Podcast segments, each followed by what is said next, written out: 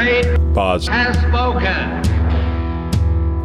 Welcome to the Land of Boz with Jeff Bosley.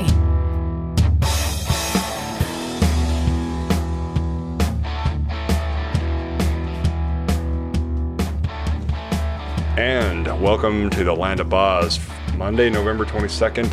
Dude, Mondays is just terrible. I hate Mondays. I really hate Mondays. And at the rate we're going, it will soon be Tuesday, November twenty-third, because audio is kicking my ass. I've got a lot of new cool stuff.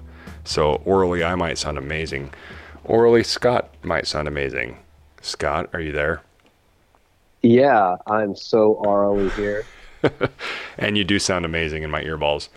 So, oh, that's so good to hear. Yeah, a little behind the scenes. I've been trying to get the audio working for the last hour. I got me some new cool audio Uh, sound dampening things. I'm trying to get Scott, because he's in Los Angeles, plugged into a soundboard, and st- more stupid people than I have made podcasts and somehow pulled this off yet. I'm getting my ass kicked by it. But anyway, welcome. But hey, you got some good recordings out of it for sure. Some oh. good test recordings. You yeah. know, there's some like Three Bears action that was pretty uh, depressing. You did, you know, Scott. I do say so myself. I need to find that audio clip, because I needed Scott to just riff so I could check my levels. And um, Scott went on a, a soliloquy that was very depressing.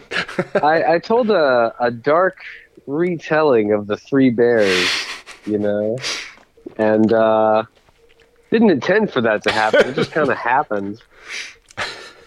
Well, on that note, um, welcome to the Land of Boz. Yeehaw.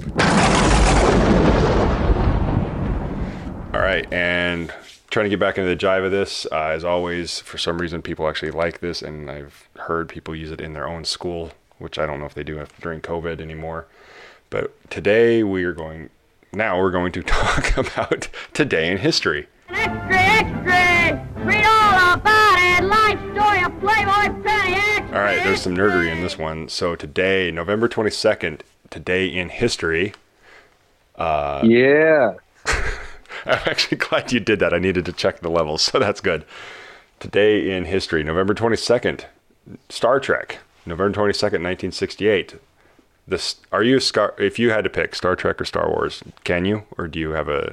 Are you one of those people? Oh, that... I mean, like, I can appreciate them both, but I was a Star Wars fan way before I was a Star Trek fan. Okay. So fair enough. Good. Unfortunately, that's just the that's just the territory I have to die in. Yeah, fair enough. Wait, you said you were a Star Wars fan first, right? Yes. Okay, making sure I heard that right. So, well, same here. Um, so I this isn't. I actually I, I never got into Star Trek. Like, I'll watch it on principle, but.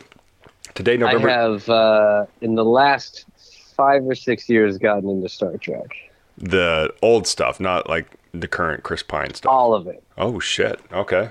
Find out. Well, here's a little trivia for you, Scott. Today, November twenty-second, nineteen sixty-eight, Star Trek Interracial Kiss. Oh, my God. Oh, the big one. Yeah. yeah. William Shatner's character, Captain James T. Kirk, kisses Nichelle Nichols. That's a hell of a name. Her character on oh, Star hurrah. Trek. Yep, her character on Star Trek episode Plato's Stepchildren. Many claim this is television's first interracial kiss. However, Sammy Davis Junior and Nancy Sinatra kissed on her T V special Moving with Nancy. But the Sinatra-Davis kiss is considered unscripted kiss, whereas the Star Trek one is scripted. Also, oh, this is interesting. First unscripted, yeah, and then the first scripted. Well, also, Williams, William Shatner claims they never actually kissed, while Nic- Nichols claims it was a real kiss. I, I'm just looking at the screen grab here. It, it I don't know how you can fake whatever they're doing. Um, so, yeah. I think Shatner, like, when was that? When when did Shatner make that comment, though? Was that, like, right after it happened, exactly. Or was it years later? Yeah, yeah, right after before happened, the internet existed. Of course he's, of course he's saying that. Nobody could prove it. Peddler. Yeah. Yeah, the internet's an interesting thing. Like, you can't escape it. It was all movie it. magic, quote unquote. Yeah, you can't escape it now. Wow, same day, nineteen sixty-three, so five years earlier, the Kennedy assassination. U S President John F. Kennedy is assassinated in Dallas by Lee Harvey Oswald. Oh, Texas. Yeah, yeah that, that that did was happen. Today. That just goes to that show. That was today? Yeah, November twenty-second. Like, I, wow. I'm a... I'm, Europeans are way better at their history and even their American history, because they have to actually test to get into the country. us Americans, like, I'm all pro America, but I'm ashamed at our level of history recollection. You know, uh, you and I would, you, if somebody put a gun to our head, would they, would, if somebody said, hey, what happened today that's really important? I, I wouldn't have pulled the Kennedy assassination at all. Well, I think in fairness, whoever's holding this gun to our head, I would have to say, look, man, you got to give me at least a little bit of context here, okay? A lot of shit could have happened on this particular day in history. You're like, what? You is it the Star Trek interracial kiss? Is it the Kennedy assassination? Yeah. Give me some could bearings you, could you, here. Could you give me a time frame? If it's like, if, if the guy's like, what happened today in history in the sixties? I could have an educated guess at the very least. Fair enough. All right. Well, today, November twenty-second, seven. Oh, I got this new mic, and I actually I can't move around a lot. Scott helped me get a little weird cage face thing. I'm just trying to help you. I, th- I think this is going to be one of the best sounding shows ever, outside of the fact. Okay, so... And here's what you're going to have to consider. Now you can't move, which means you're going to have to work on your posture, which means you're going to have to work on your breathing, which is going to be better for your voice for oh, podcasting. Exactly. And I, yeah, and I can't see my screen because I got this giant foam thing in front of my face, so I can't see the actual Adobe Audition well. So I have to go like, you hear oh, me go. Oh, God, no visual stimuli. It's almost like you're doing radio. Touche. Well, hey, today, November twenty-second, seventeen eighteen, Blackbeard the Pirate was killed. Blackbeard the Pirate, Edward Teach, oh, is shit. killed in hand-to-hand combat by a crew of a crew of sailors led by Lieutenant Robert Maynard. His, holy God. Pirates were not messing around. His severed head was then hung from Maynard's ship. The English pirate had served as a privateer. I didn't know that was a thing. In the War of the Spanish Succession, afterwards, he turned to a life of crime. Yeah, they didn't mess around back then, like hanging a head. Uh, I won't get into the depth, uh, deep of it. November twenty-second, thirteen oh seven, Knights Templar was arrested.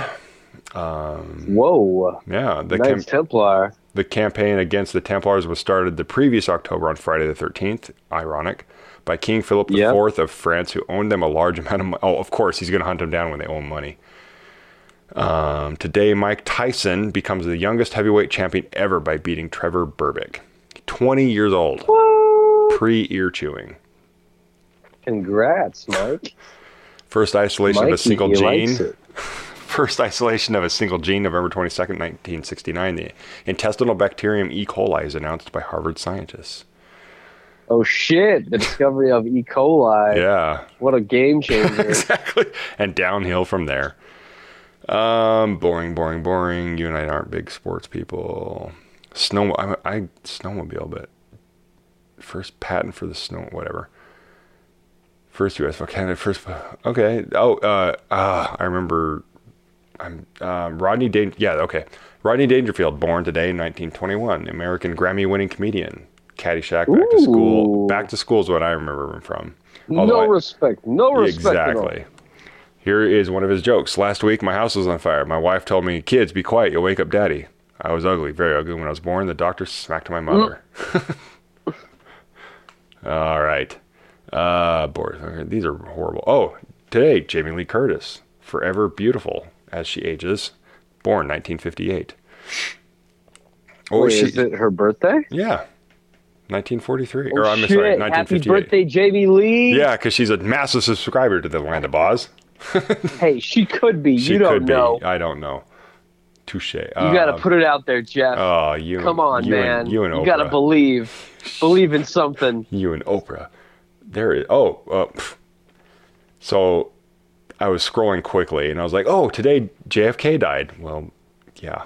Yeah, we talked about that. Yeah, but it was in the death section of the thing I used, so it was like, it was a weird uh, redundant thing. Um, on We'll talk about it another time. Have you watched Shang-Chi, by chance?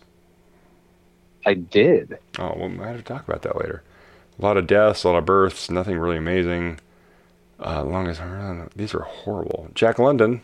Uh, the White Fang, Call of the Wild, uh, died today, nineteen sixteen. Did you read? Oh, any, did you read any of his books? Of course I did. I'm I never not a fucking idiot. I'm American. All right. Well, uh, I, I'm pretty sure Jack London was required reading in like in, second or third grade for me. I think in it, Big Bear. Uh, I'll have to check into it. I don't like. I don't think I've ever read them. Maybe White I Fang. Maybe White Fang. I one hundred percent read White Fang. I might have read White Fang. Call of the Wild in school. Call of the Wild, was that the one where the kid went out and died? Like they no, made a movie of no. it. They that's Call of the Wild is uh uh it's one with the, the the dog and the sled team. Oh oh wait, what did they did Disney made it? Uh, they remade it based on that, I think. Uh, there is no. That's a different one. You're thinking of Balto. Iron, I'm thinking or, of Iron Will. Oh, uh, maybe that might have been maybe based on that because there's a sled dog. It team. might have been. That's a really good movie, actually. It's Kev- it's like a particular dog. Gotcha. Well, or any, I guess wolf or husky. Well, on that note, that was uh, Today in History. Cool. All right, and moving on.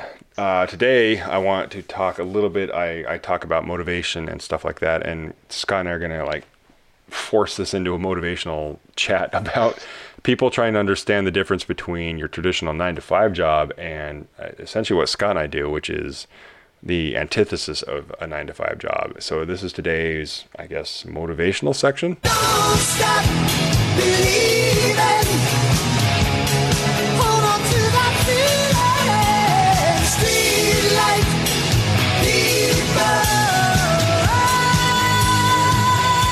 And so, uh, Scott and I were looking at my notes and we were talking about um, what it basically, I, I, I'll be working out or driving or whatever. And I should say this at a stoplight, I will take a note. And the note I have written down is those of you slash us doing non-traditional jobs and people not getting it. And that's actually ironically timely because Scott, tell us your story, teacher to where you're at now and, and, how that's like, oh, where, how does this yeah. apply to you? Uh, well, for, let's see, ten years, eleven summers, I've been teaching and uh, doing movie stuff and freelance editing or what have you in the industry as, as much as I can. Uh, pretty much any hours outside of quote unquote the nine to five, or in the case of school, eight to three. Um, well, if I can interject for perspective, the, the thing I'll never forget in reference to that was when we were editing Reacher, I was doing the whole starving, living, not working a nine to five job, only filmmaking to the detriment of my health. And we'd shoot Reacher and we'd come back and I would meet Scott after his traditional job at his apartment at five, six, seven P M and we would edit all night long. And then he would sleep for a couple hours and then go back to his nine to five job. Whereas I would go home hey, and you sleep. You gotta do what you gotta yeah, do. Yeah. And that's just a perspective thing is whereas then I would go home and sleep, uh, you know, and Scott would have money for food and I wouldn't, you know, and so that's kind of like the great duality of our, of the choices we would make. And now Scott is kind of found that little hybrid, if you will. I just want to kind of, for perspective, what people don't understand is if you're going to do a nine to five job in Hollywood or arts or anything that you're dream chasing, starting a business, if it's not putting food on your table, you then have to do the food, put food on your table part also, which that essentially is two full-time jobs, one of which does not pay.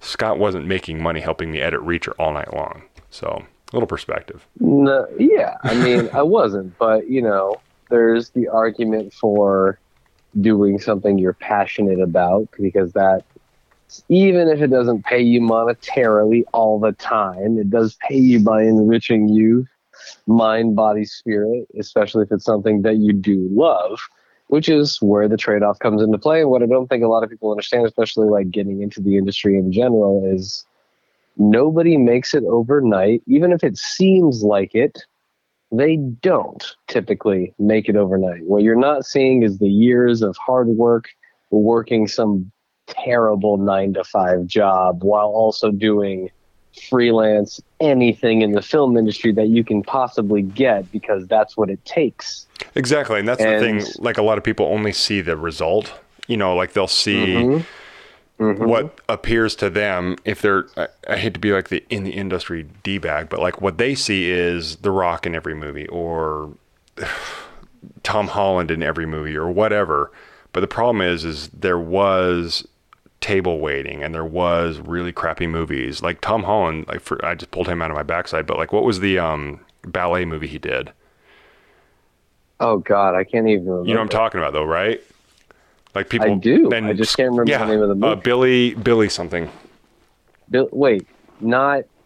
Uh, it's no. I, I was about to say Billy Madison, but that's that's, that's Adam Sandler. That's that's different. That's movie. Another man. Uh, But yeah, it's, so like that's the thing is everybody sees this overnight stuff, and I get this all the time on my social media where people are like, um, I'll t- typically I'll use like my verified account and I'll comment on something, and people are like, oh, you want to be washed up actor, B list actor, and it's like, well, technically everybody was a B B actor until they became a yeah, no, a known actor. Starts somewhere. But the problem is, is you know, like in, in this weird world of social media and whatever, everybody just sees the outcome. Like had The Rock had a social media account when he was wrestling. Actually, wrestling that probably doesn't even count. Pre-wrestling, because he was still kind of famous if you were a wrestling fan.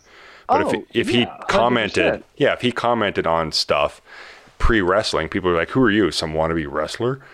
You know. But everybody just that assumes was... billboards, and they just assume like.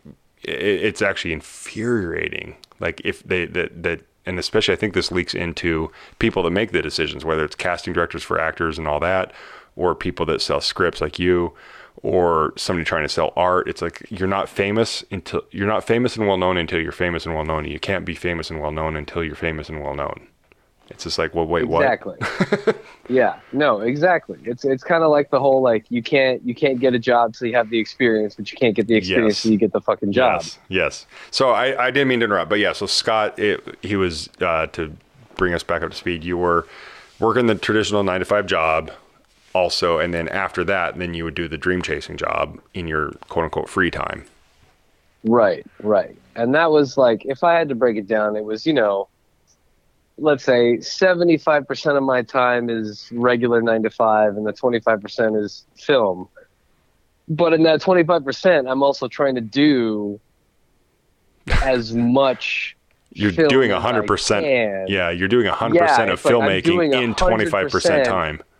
Right. And that's like, that's where you wind up burning the candle at both ends and yes. being run down and burnt out and yes. totally exhausted.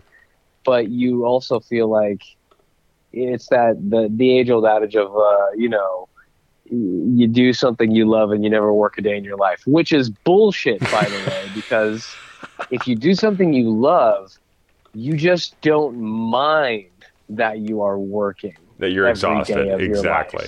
Yeah, because it's not you don't work a day in your life. It is you work every day of your life. But if you're doing something you love... You don't. You mind. Tolerate the pain. That's better. The trade-off. Exactly. Exactly.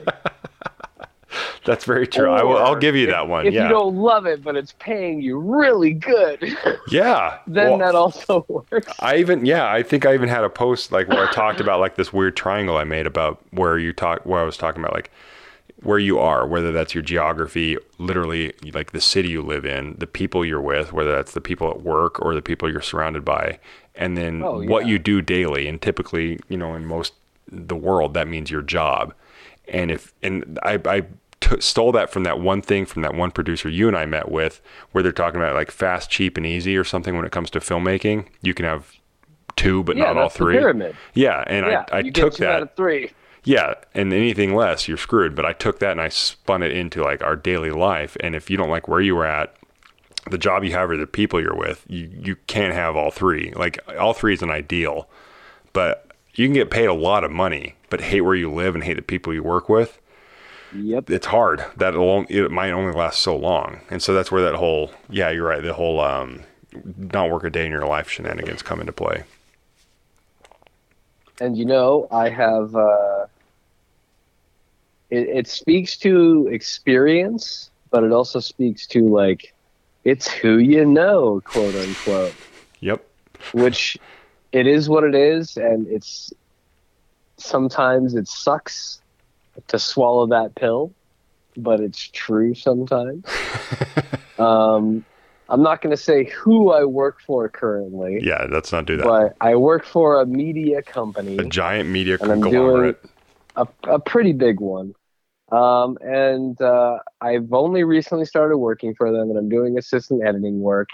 And let me tell you,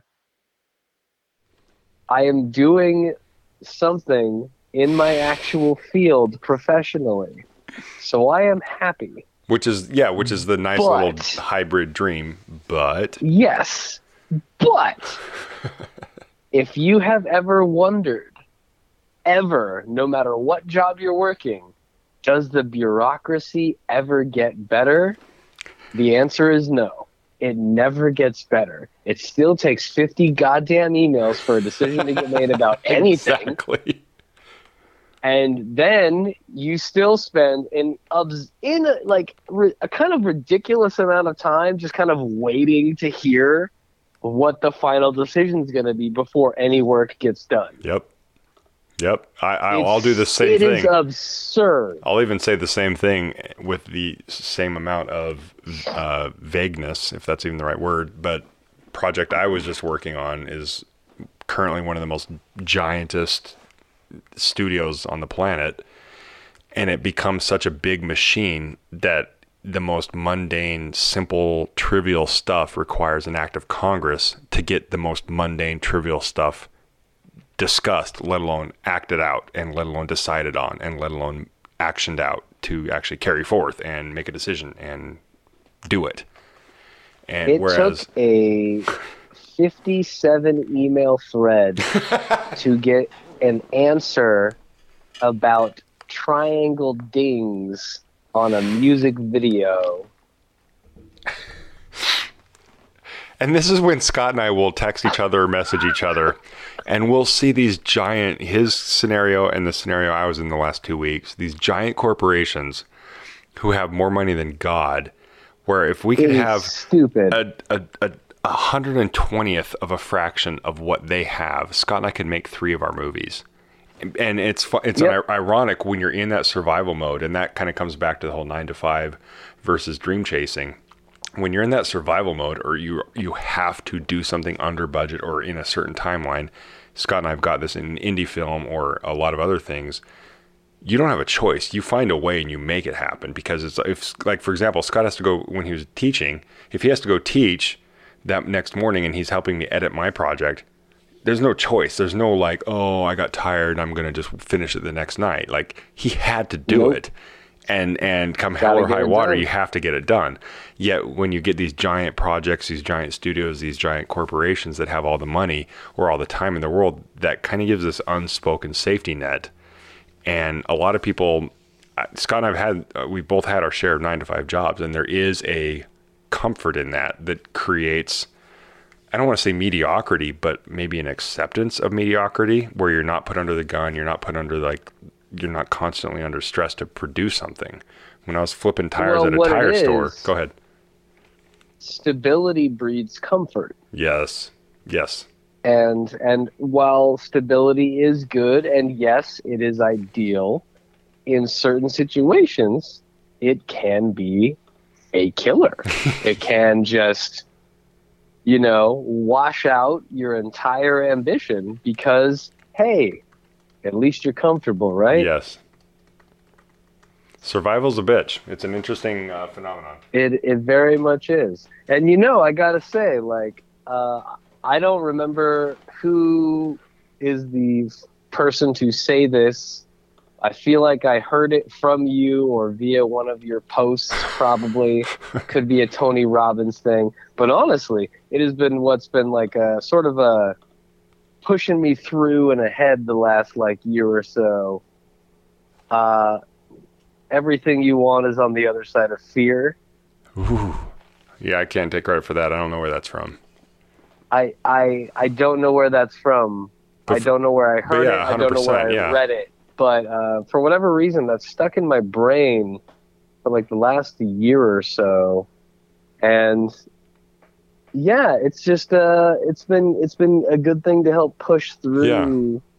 the moments of uncertainty. Yeah, well, and it, and, um, it kind of goes back to yeah. like I was thinking of this, like I was having a little bit of a motivational hippie thoughts this morning or this afternoon when I was working out. Like, I get. When you can't do something just logistically, like the thing I hate about some motivational talk and all that is like, well, just do it, just make it happen. It's like, well, there's still things you, you, you can't just like will into, you know, into existence a mortgage, or, you know, there's just some things like that, that that's kind of where the whole universe, Oprah, manifest stuff kind of pisses me off a little bit. But disregarding that, the whole, if it's comfort, like you said, or fear, like you're saying with that reference, if comfort is the thing keeping you, like, for me, uh, just full disclosure example, like, so I have retirement from the military. It's not a giant package, but it's enough. It's enough to pay my mortgage here the, in the move I made to uh, Georgia. It's not convenient. And if I don't work or get work, I don't eat. I have enough for mortgage, so I'll keep my home, but I won't eat, you know? So it's, sure, it's uncomfortable, yeah. But I had, I had at least a bare bones means to pull off this, this thing to help me with my toxicity or my happiness or whatever.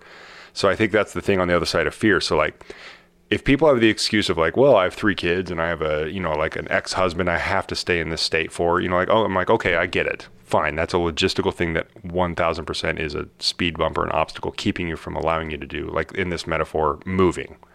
But if it's mm-hmm. fear or uncom- discomfort, that's on you. Like that stuff, like that, I, I'm not knocking nine to five, because that, that, that warm and fuzzy of nine to five, knowing you're making money, that's very nice. Trust me. Like I love that, f- that oh, feeling. Yeah. It's very comfortable.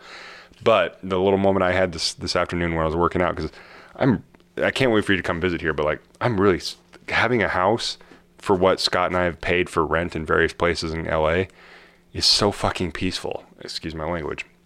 And that was fear-based, like using Scott's reference, that was fear-based and, and, and comfort. Nobody likes moving. Nobody likes packing up. Nobody likes risking something.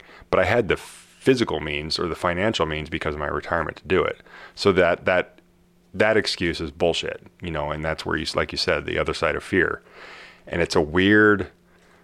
I won't name her name because I think she's actually a subscriber, but like I have a, I have a acquaintance who...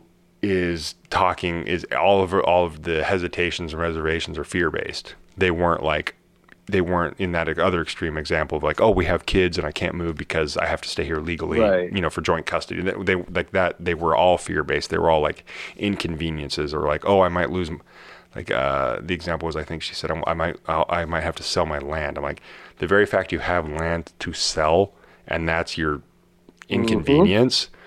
That, I'm not knocking it, but like you get into like you, this comfort zone where you lose rea- like a sense of reality. And I think a lot of people get in that nine to five, and I'm not, again, not knocking it. I was raised by it. You were raised by a nine to fivers.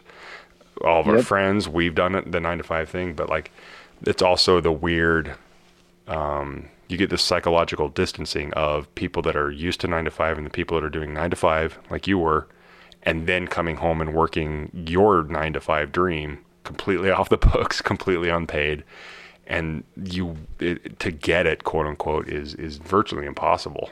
You know, like people do not get oh, it. Oh yeah, and and see, that's the thing, is you have to like really recognize where you're happiest.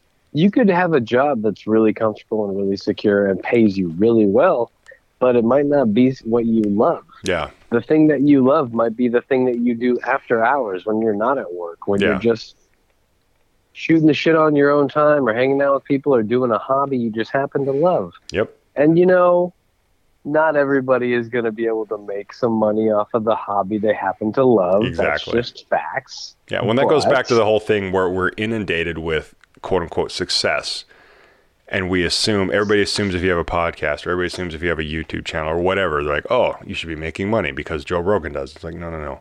You only see, no. you, you see the one percent of successes. You know, like The Rock or whatever, whatever you want to talk about, like those are one of five hundred thousand or whatever people trying to do right. the same thing.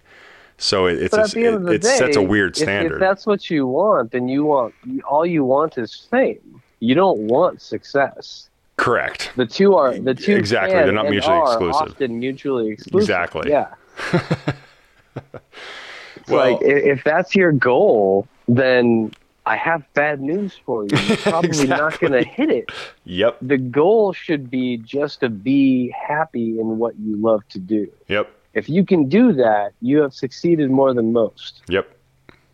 All right. Well, we could beat that one to death. That could be a whole show itself. So for now, I got nothing. The message is uh, chase your dreams. The last Don't, thing yeah, I got to let's say hear, yeah. is... Give me your summary. The last thing I got to say is, again... I don't know where I heard it. I don't know if I read it somewhere or what, but I really do feel like the last couple of years have been crazy.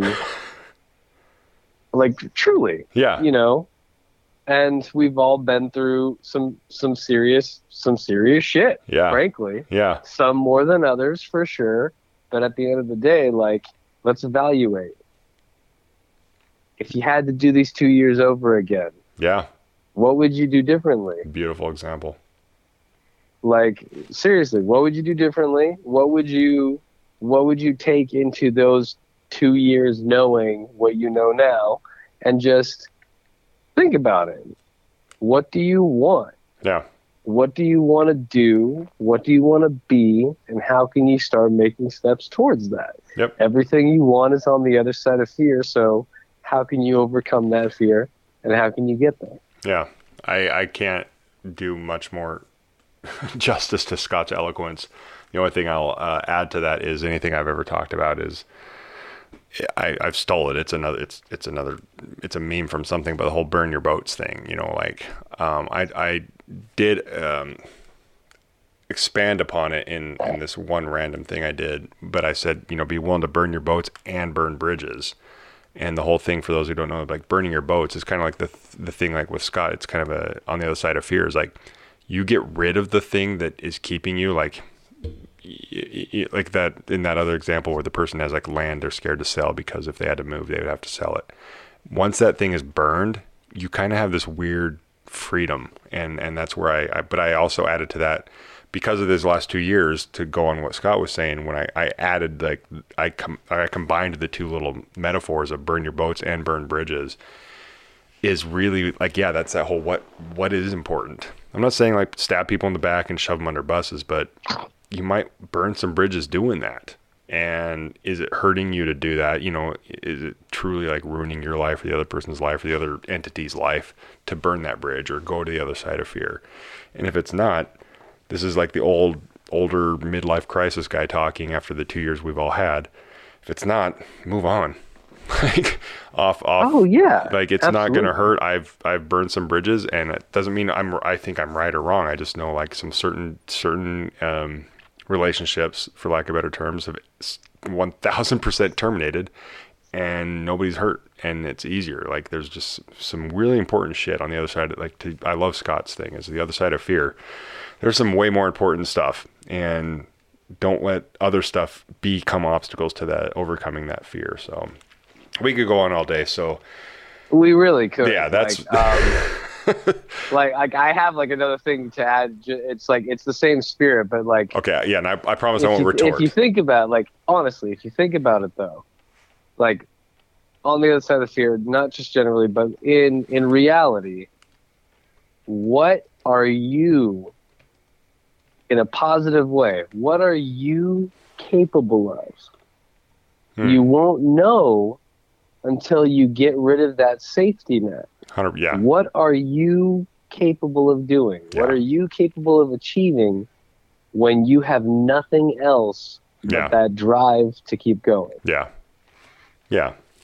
Yeah. I would, on, yeah. That's, um, I'll just, I'll just say that, ditto. And we'll return to it. We'll see if other people have comments or thoughts. And I'm sure this could be a thing we can go back. But for now, that was Motivation Chat with Jeff and Scott. All right, and a little bit more trivial. We'll try to keep it a little bit more simple. Uh, movie theaters are slowly opening back up. There's a whole little thing about streaming and box office and what's actually accurate, but movies are open now. So Scott and I are going to do a little bit of chat about this week's box office numbers.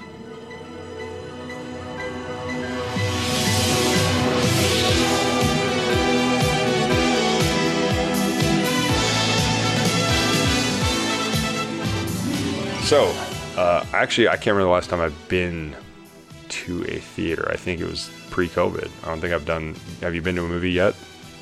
I have. What'd you go see? Actually. Or what? How many? I, uh, I saw a couple of things. Yeah, I'm, I just haven't. Not um, for any weird reason. I just haven't gone out.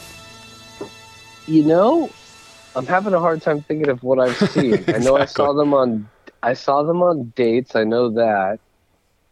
Oh... okay, I saw In the Earth, which...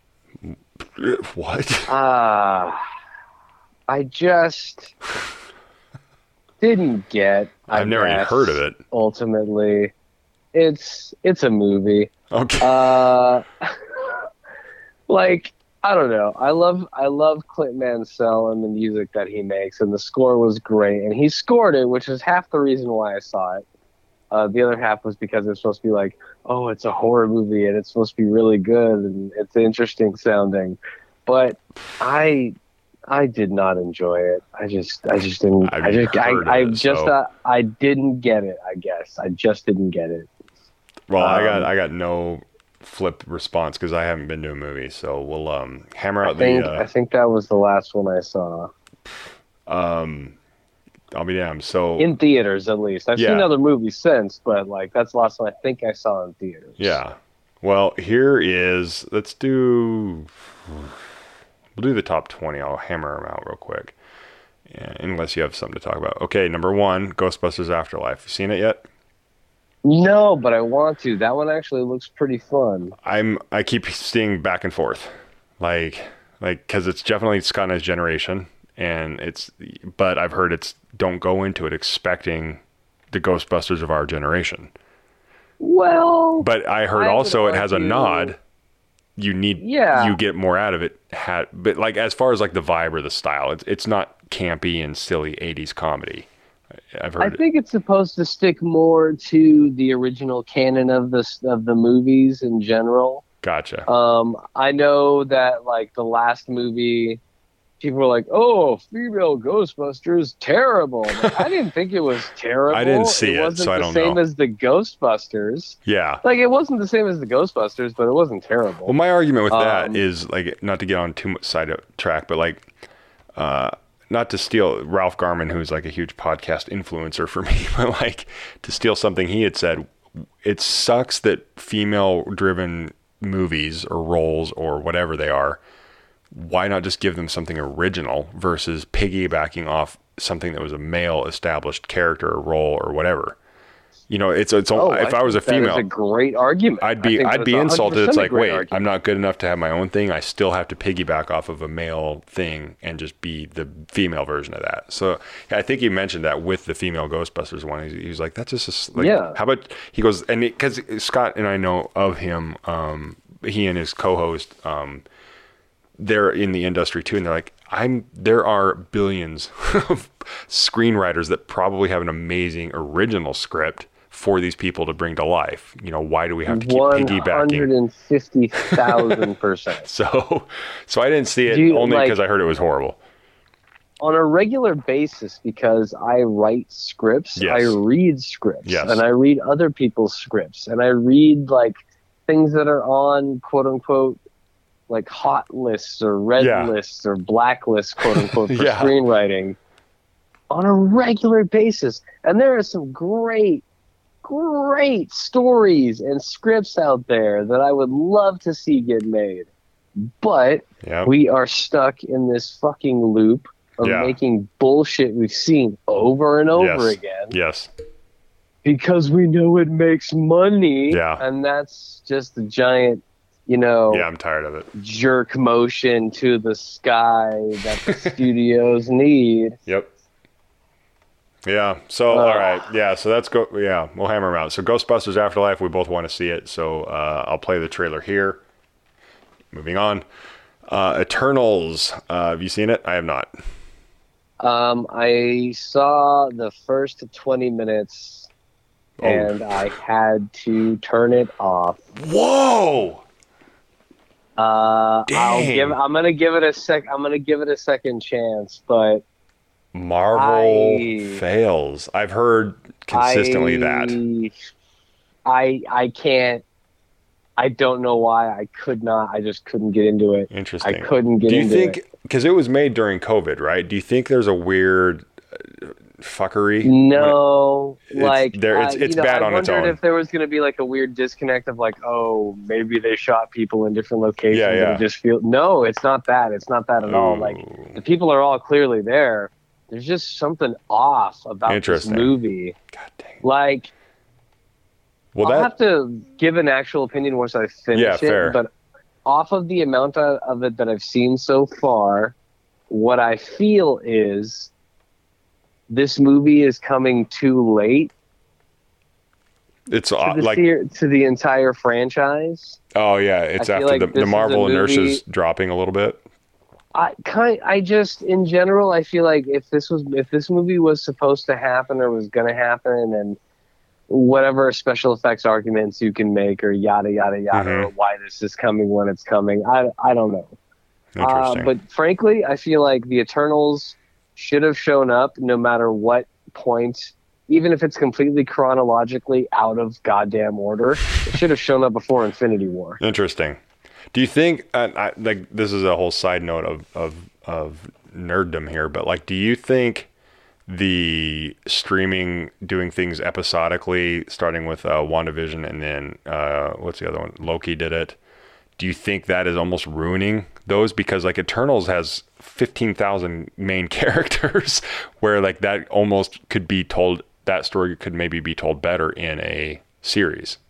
I'm wondering if Marvel... I, honestly, I don't think it's ruining it. I do think that Eternals maybe could have been better served as a series, though. Yeah. I, I, and that's, again, I have not finished it No, yet. We'll finish it. Yeah, I'll watch it only and finish like, it. I think I've seen the first act. Okay. So yeah, because... First act of the movie, I think I've seen. I'm a giant fan now of the series. Like, I loved WandaVision. It took... it like everybody told me, it took four episodes for me to go, oh, now I'm in. Uh, Loki I loved. Oh, yeah. Yeah. Um, She-Hulk. Yeah, Loki I loved. She-Hulk Loki, I know I mean, I'm going to like. Loki I love for obvious reasons. It's like immediately up my alley for all the obvious yes, reasons. Yes, yeah. She-Hulk, um, for what it, trust me, it's going to be good if you're a Marvel fan. Um, and Hawkeye, I think it'll be good. Um, but I, What I've seen of She-Hulk so far looks promising as hell. Yeah. Especially the homage to the original Hulk, which is just gorgeous. Okay, I can't... Okay, so you're talking about like when she says in the trailer, right? When she says, don't make me angry or whatever? Is that what you're referencing? No, it's not even just that. Oh, just overall. There is literally... There is a frame-for-frame recreation. Oh, I know what you're talking about. Do you know who did that? Who? The, the person uh, I'm having Thanksgiving with. Oh, they dumped that okay. on her. They dumped that on her, and she's like, "Uh, like they, that's Marvel being Marvel," and she, she, that was her. She told me that, and I, I nerded the f out of like, no way, that's, right? That's killer though. Yeah, it's, it's it's really cool. Yeah, so yeah, the shot for shot thing, but like there, I can't even offline. I can't tell you this, or I can't tell you anything. But there's there's a thing I can't wait to talk to you about when it's exposed. Um, I saw I, on the cell phone, and I saw the picture, and I was like, from set, I, I about screamed like a little girl. Marvel, I oh. think, I think Marvel's massively leaning into the series now. Like they're like, all right, we, you know, I'm I'm literally looking at that painting of Captain America hitting Thanos with Mjolnir.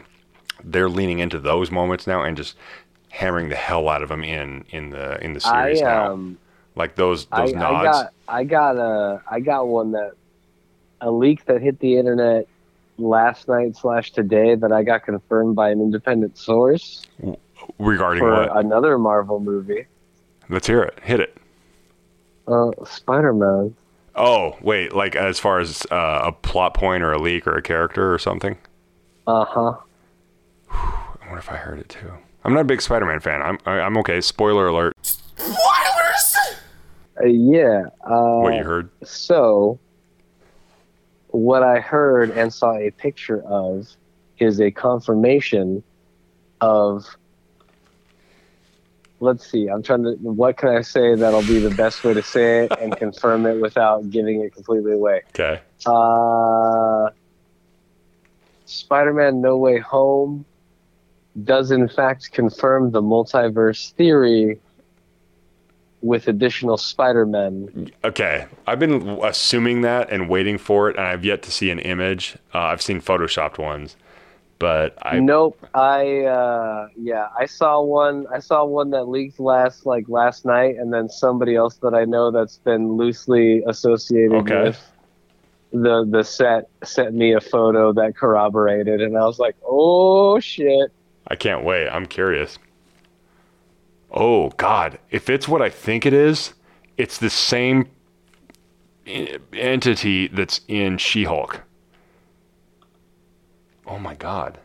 Oh no, I'm seeing a, okay. Anyway, yeah. So we'll get back to that. We're we're on a tangent. Um, this is yeah. So some nerdum, Eternals, but it's weird. It, it's still Ghostbusters Afterlife was forty-four million, which is funny because pre-COVID that would be a, considered a failure. Um, Eternals is eleven million. So like a thirty million discrepancy. So anyway, well, hammering I out. Guess I'll have to finish it. I know. Okay, number three, Clifford the Big Red Dog. Family pictures always do good. King Richard. Did Wait, you know they... what? Yeah, Clifford the Big Red Dog.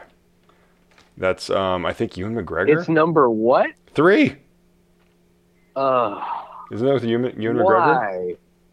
Who is the ma- the human in it? I don't know. Oh, this website. That movie doesn't. Looks so bad. Yeah, but those movies just tap into the family thing. And but again, uh, here's the thing, is number four is five million dollars gross. Number one was forty-four million dollars. So like that is a giant good drop. Climbing. Dune. That's a huge drop. Dune, three million dollars. Okay. Have you seen that? By no, the way? I don't have four hours. Okay, look. I think it leaves H B O today. Oh shoot! Ah, I guess I got like four movies I want to watch tonight now, so I'll watch it. Uh, I watched it yesterday for the first time, and I want to talk to you about it because I have some opinions. Okay, we'll do Dune review. I don't think are gonna be popular. No, we'll do a Dune review on our next show. Then that'll be the thing. So that I'll watch that instead of Eternals, and instead of uh, tonight, I won't watch whatever the thing is for our project. I need to watch. Um. Oh, one dark. Of those. Yeah, so I'll put that off for one night. I'll watch Dune tonight. Uh, I wasn't.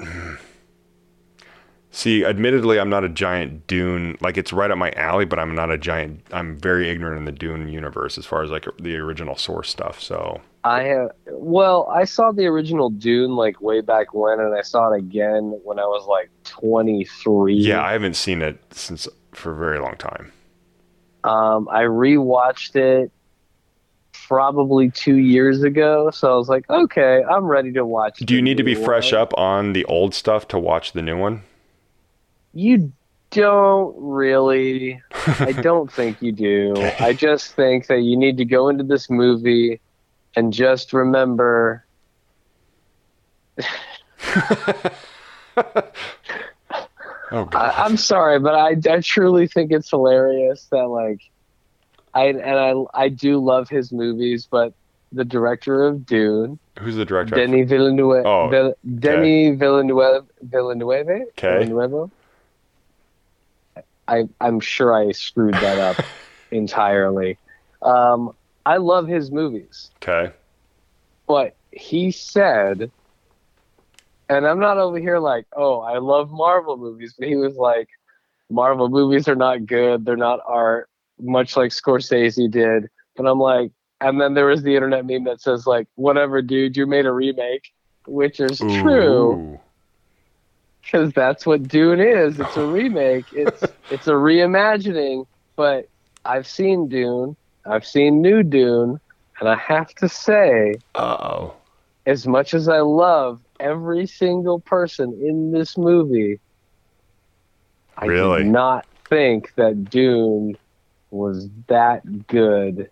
See, I didn't know this was a remake. Nor did I think that it was better than the original. See, I didn't know this was a remake. I thought this was like a continuation.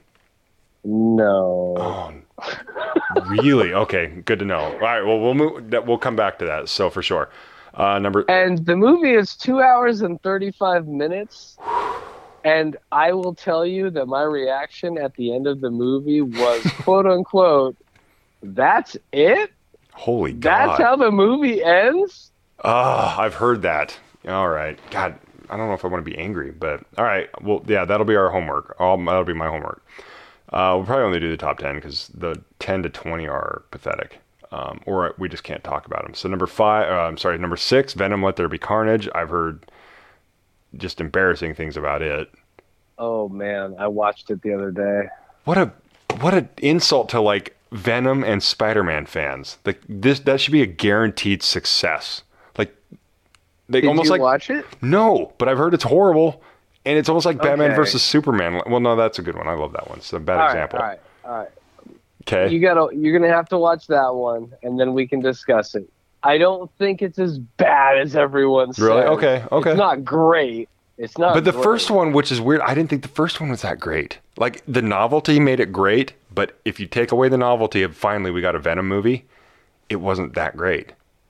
Like it, See, it, it still felt. I liked it, but because I knew what I was going. I knew what I was going. Yeah, it's like going to a Fast and Furious movie. You're like, I know what I'm going in for, and I'll enjoy it. And listen, coming from a person who, like, the first Carnage comic that I read was in third grade, and I remember vividly because I was in the advanced reading class, and I got to choose out of the bin on the side of the room, and for whatever reason, somebody had included a Spider-Man comic that featured Venom and Carnage.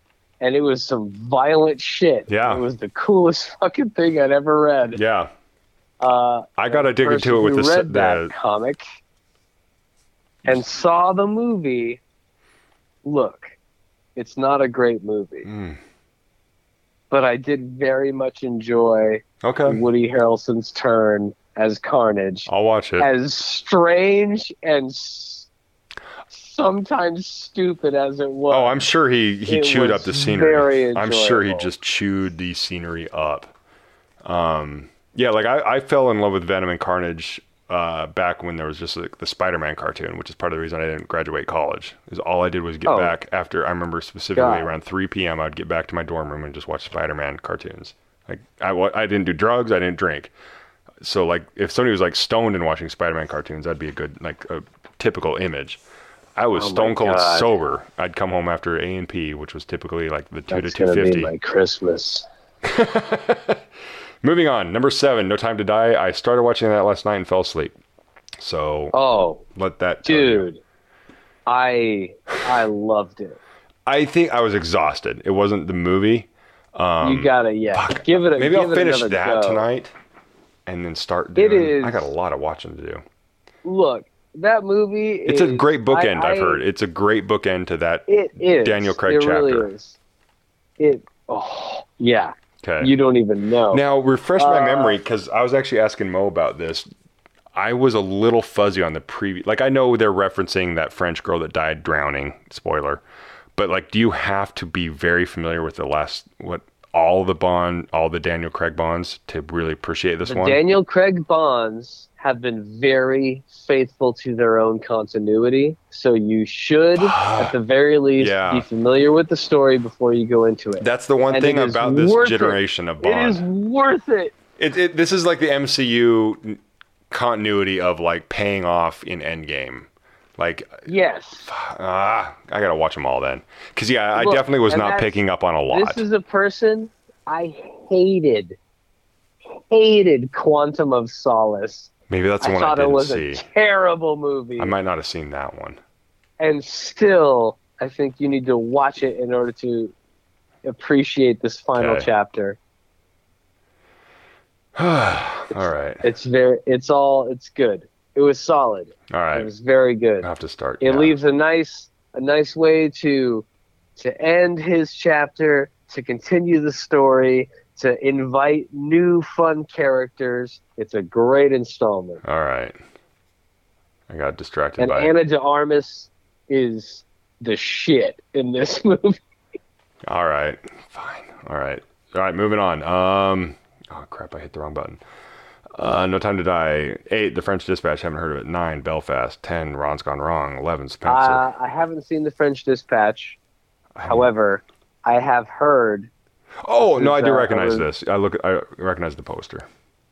The French Dispatch, I've heard, uh, the what was the review? The review I heard was, quote-unquote, Wes, An- Wes Anderson out yeah. Wes Anderson's himself. Yes, that's the one I was thinking of. Okay. Yeah, that one I need to see then. Um, all right, so if you like Wes Anderson, I definitely do. Um, yeah. Belfast, Ron's Gone Wrong, Spencer, Antlers, words I can't even pronounce. Halloween Kills oh, at fifteen. Antlers is that Antlers is the he. I, I don't think he. I'm not oh, sure yeah, if he yeah. directed, but I, he produced it. Guillermo. Uh, yeah, Guillermo del Toro. Del That's Toro. right. Okay, I Guillermo del Toro. All right, so Gil- that's uh, supposed to be about the. If if I saw I saw an interview with him, and I think that's supposed to be a, like a an story ancestral about the, creature, uh, the Wendigo. Yeah, that sounds right. This website I think does that's show, what but yeah, is. That's the one. Um, so that one snuck in there last night. So Halloween Kills, great. Adam's Family uh, two. Okay, this rounding out the last top twenty. Oh hey, what? Sorry, I have to interrupt. Please. Halloween Kills. Uh, I have finally seen, and I a lot of people, I guess, don't think it's a good movie for whatever reason, or critics don't think. I I don't know, but I have to say, um, because it's connected to us. Yes. Uh, Michael Smallwood, okay, who is an actor who I know and am friends with, who you technically have worked with. He plays Doctor Fuller in our radio play version of The yes, Deep. Okay. He is in Halloween Kills, and he oh. is a featured character and no a featured kidding. kill no kidding. in Halloween Kills, and right, he is a fun that. addition to the series. Even if you don't like the movie as a whole, he is a fun addition to the story. Well, I've heard it. It it eliminates it ignores all the sequels after the first one, right? So well, it, well it, apparently, it, it only deals with anything related to Jamie Lee Curtis, which is was she in the sequel at number two? I don't know if she's in number two, but like Halloween H two O, she was in Oh, that yeah, one. That was weird. Yeah. Okay. So we got Halloween Kills, and then last, this is what I was talking about earlier, top twenty, Shang-Chi and the Legend of the Ten Rings. Did you see it? I did recently. I need I, to... I, I, I did enjoy it. I need it to rewatch it, good. but yes, I... I, I, I need to rewatch it to appreciate. Like I didn't not like it, I didn't love it, but I think I need to rewatch it too, and I think I'll like it. It was definitely not like the lore of the movie itself. I don't think I was expecting in general. Yeah. So it took a minute to adjust to, but I did appreciate it, and I did like that. Um, well, I suspected because I didn't know when I was watching it, but then I saw like a couple of behind the scenes things. Um, but yeah, the main actor did as much of the stunts himself as possible, which I appreciated. And like, I saw some behind the scenes of the whole train fight, which obviously, you know, there's like green screen stage outside, but they were literally inside of a subway train yeah. car set where the whole fight is taking place. And he is doing about yeah. ninety-five percent of all of the action. Well, I believe... So I was like, well, that's impressive. That's part of the reason he got cast, and the stunt coordinator, he actually just died. He's like forty... He was forty-seven or something, and he's the only... Uh, his, oh, I just forgot his name. Brad Allen, I think is his name. He was the only American white dude on Jackie Chan's stunt team forever. And so oh. he heavily... Obviously, I mean, obviously Shang-Chi is going to be very Asian martial arts, but if you look at this Brad Allen character, um, any movies he's directed, I'm just brain farting on any of them. You'll you'll see a through line, but then if you then if you like go deep into it, you're like, wait, this a white American dude directed this. You would expect it to be, you know, Jackie Chan or something like that. And um, well, I also like you know the story of the actor, right? Uh, the Shang-Chi himself? No. Yeah. What? Maybe I don't. Oh, know. I don't think dude. I do. Um. So like. Part of his like whole story that like led to this journey is um, I forget which movie it was. I, don't, I I feel like it might have been one of the Captain America movies, or it was one of the Avengers movies. But um, he had like a famously viral tweet saying, "Hey Marvel, this is cool and all, but how about like an Asian American superhero?" What? Yeah, yeah. Oh, and I want to hate him now, but he's so nice. he's he's like he's the shit. This guy's great. Like he's he's fucking awesome. But like that's part of it is like part of this journey that got him to be this guy, be this character is because of that, because of him chiming in and having an opinion, You're and like shitty. It just happened to go viral. Wow. And it was like it's it's yeah, it's wild. But like you know. It's one of those things where you, you think about it and you can be mad about it or envious about it if you want to, but really, I just look at it as one of those things that's like one of us people making a statement and like yeah, landing landing the gig kind of thing. You know yeah. what I mean? I mean, like, I'm looking at his I M D B. Most of it are doubles, stunt doubles, stunt work, um, random one episode thing without a name. Exactly. I mean, I have more credits. So, like, that's awesome, inspiring, depressing, and jealous-inducing all at the same time. You're right.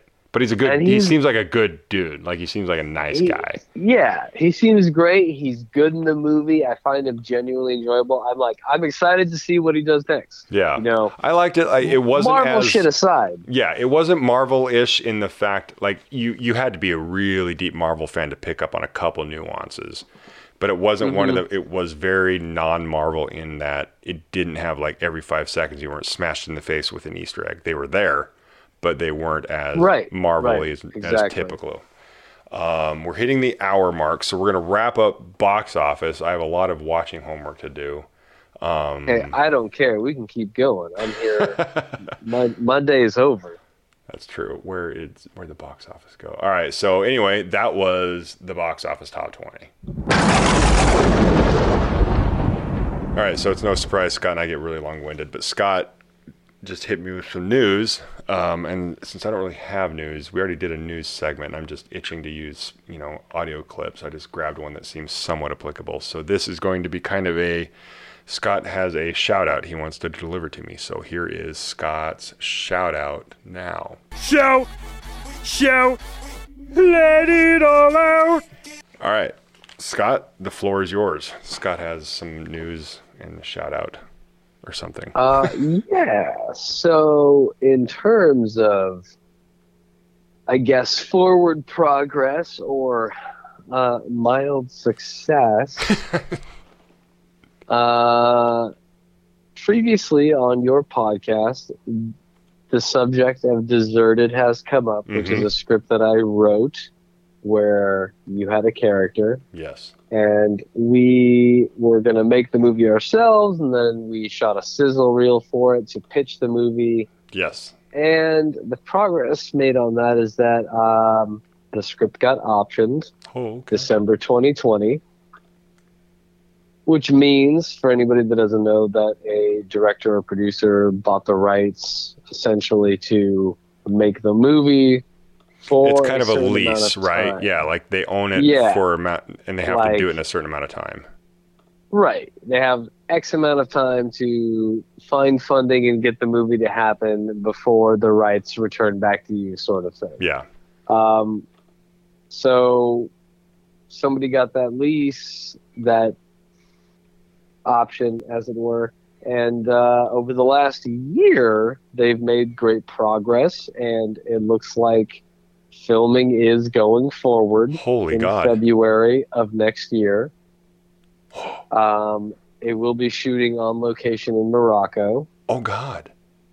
The producer slash director is going to be in L A December, the first week or so, and we're going to have a meeting and discuss and talk about who they have cast, who they've made offers to for the different parts. Ooh, but yeah. as I've shared with Jeff, um, the American portion of the cast are pretty well-known names. uh, um, is it is it the one you told me about? Uh, yeah. Speaking of scene chewing, you're shitting. Yeah. What for um, Rambler? For Rambler? For the boss. Oh, okay. The voice of the boss. Okay, gotcha. Right, right. Shows up at the very end. Let's just say an actor, an Academy Award nominated slash winning actor, uh, may be playing a small part in a movie that I wrote. Holy which is, God. Who, who is also having a resurgence, which is interesting. Yes, he hasn't gone the yes, way. Yes, he certainly. I saw, is. I saw, I saw initially a fear that he was going the way of Eric Roberts, kind of like, you give me a couple hundred dollars and I'll stay, you know, I'll shoot some scenes and right, you can plug it in. Right. You can plug it in your movie and say it's an Eric Roberts movie. I was worried he was yes. going that route, which he kind of might be, but he's not. He's got two movies. It sounds like he's he's he's gotten the turnaround yeah. that he needs. Because they were so goofy, they worked in his favor.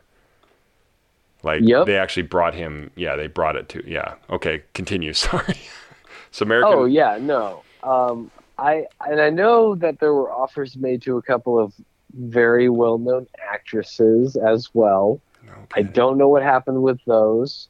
I guess I'll find out in the next couple of weeks. But so far, everything looks like it's a green light. Mother of God. Um, and uh, I will hear more information about who has said yes to different parts in the next couple of weeks, I guess.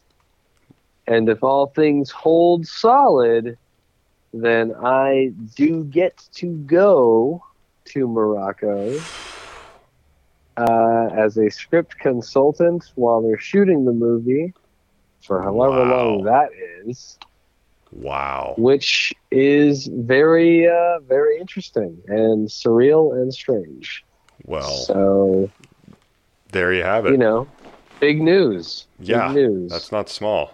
And congratulations, not just being yes, a podcast. Yes, and either way, like regardless of how the movie comes out or the experience itself, um, there is a a significant monetary investment or windfall involved that will be very helpful for making movies. Jeff and I's ventures moving forward.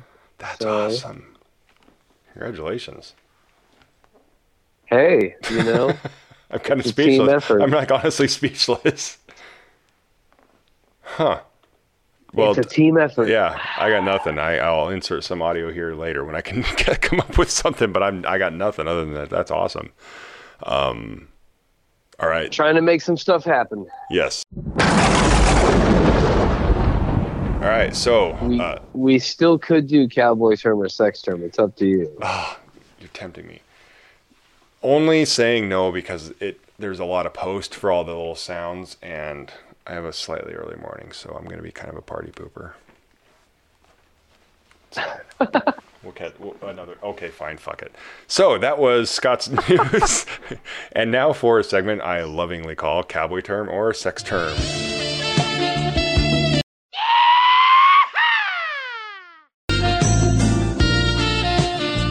All right, so Scott's pretty much just the recurring guest for Cowboy Term and Sex Term. For those of you who don't know, this, this is called Cowboy Term or Sex Term. I give Scott an innocuous phrase or phrase or word or something, and he has to tell me if he thinks it's a cowboy term or a sex term. Before I tell him if he's right or wrong, he then has to define said term in, in whatever fashion he deems accurate, whether it's a cowboy term or sex term. Then we find out if he embarrassed himself for being a pervert or having no sense of imagination, depending on what extreme he went, after I reveal to him which, which it was. For example, if I say bridal and Scott says sex term, and then he comes up with some really heinous, crude def- definition of what a bridle is, and I'm like, no, it's just a leather strap you put on a horse's head, we re- it shows the inner workings of Scott's perverse brain. So it's basically baiting him. Um, And yep. the way you know if if it's a cowboy, I, no matter what Scott says, um, when I tell you if he's right or wrong, at, at the end of his definition, I will you will hear this term, this sound, if it is a cowboy term. And so that was a nice little yee-haw. And if it's a sex term, you're going to hear one of the best video games ever. I'm bringing sexy back. Duke, Mother Love, and Nukem. Uh, if it's a sex term. So without further ado, I'm winging it, but I have the page up. We're going to play cowboy term or sex term. So number one, Scott. Right off the bat. Yes. We're off to a good start. Number one, cowboy term or sex term. Bone orchard. Wait, what? Bone, B O N E, space, orchard, like an apple orchard. A bone orchard? You asked for it. Uh, yeah, I guess I did. uh, it sounds funny, but uh, man, I'm not sure. I'm going to go with cowboy term. All right, and your guest definition. My my definition is going to be bone orchard. Maybe it's just exactly what it sounds like, an orchard of bones. Okay. Uh, cow bones. All right. Maybe maybe it's the a term for the desert. Okay. Um, so he says it's a cowboy term. And oh, and I didn't say this in the description. The it, right or wrong is just if it gets cowboy term or sex term. The definition is just more for our enjoyment. So cowboy term or sex term for bone orchard, and it is a cowboy term. He was right. Bone, bone orchard, a graveyard or cemetery. So pretty straight. All right. Yeah, you were pretty accurate too. So moving on, cowboy term or sex term. Come on, man. oh, all right. Oh, God, that's horrible. I pretty much gave away what I was looking at, though. Um, okay, cow- cowboy term or sex term number two. Uh, will die standing up. Four words. Will die standing, standing up. Cowboy term or sex term. Oh, I'm going to go cowboy term, one hundred percent. Okay. And I'm going to say, will die standing up means, like, I'll die on the job, or I'll die doing what I, like, am born to do kind of thing. Okay. Or I'm going to die the way I lived, or something okay. like that. So he says cowboy term, and is it cowboy term or sex term?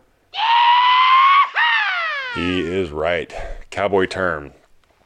Will will die standing up to be, and you're pretty accurate, to to be or act brave. All right. Okay. Okay. You're there. And let's do number three. So we'll do two out of three or three out of three at this rate. Um,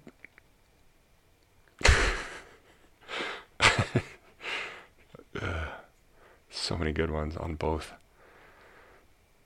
All right. Uh, The the wobbling jaw. Oh boy. Wobbling, W O B B L I N uh, apostrophe space jaw, J A W. Wobbling jaw. Wobbling jaw. uh, I I want to say sex term just on principle. Uh, yep. Yep. um. Yeah. I might be wrong in this instance, but I'm going to go with sex term. Okay. And I'm going to say that it is related to... Oh, uh, interruption. Oh, wait. I meant to say this in the opening. Um, he has to also keep it P G thirteen, so that means he has to dance around it too, which is even more fun. Yeah. Um, let's go with...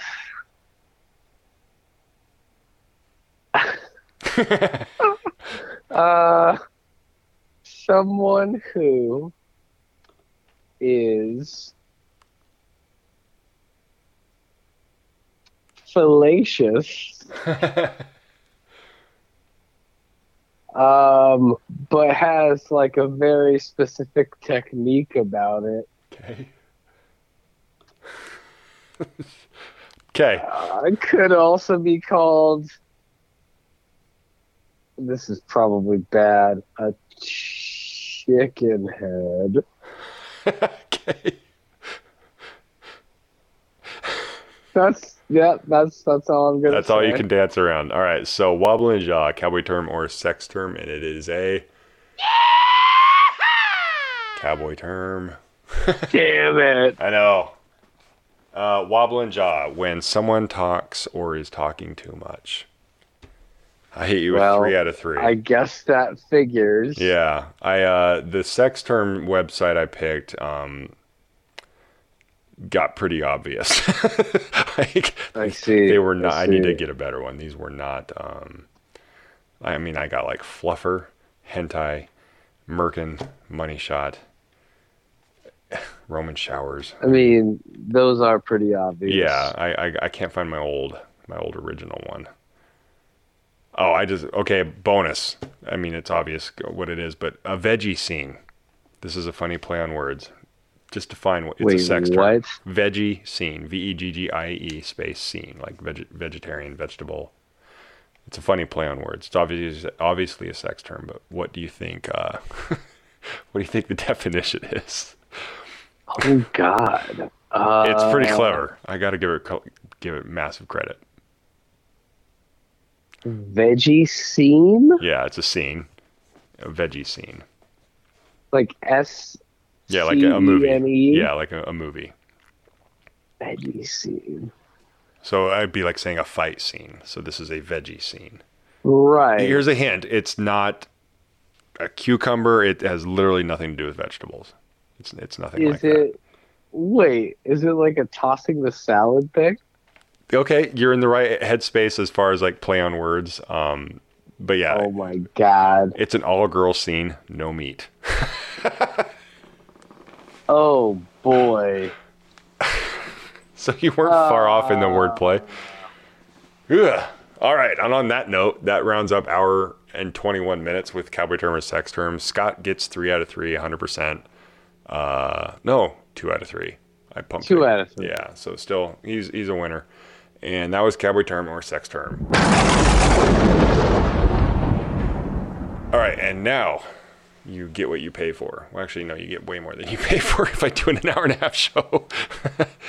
That was Land of Oz for Monday, November twenty-second. Uh, I should have this edited November twenty-second within the next hour. Scott Segrin co-hosting, my filmmaking partner in crime and all the above.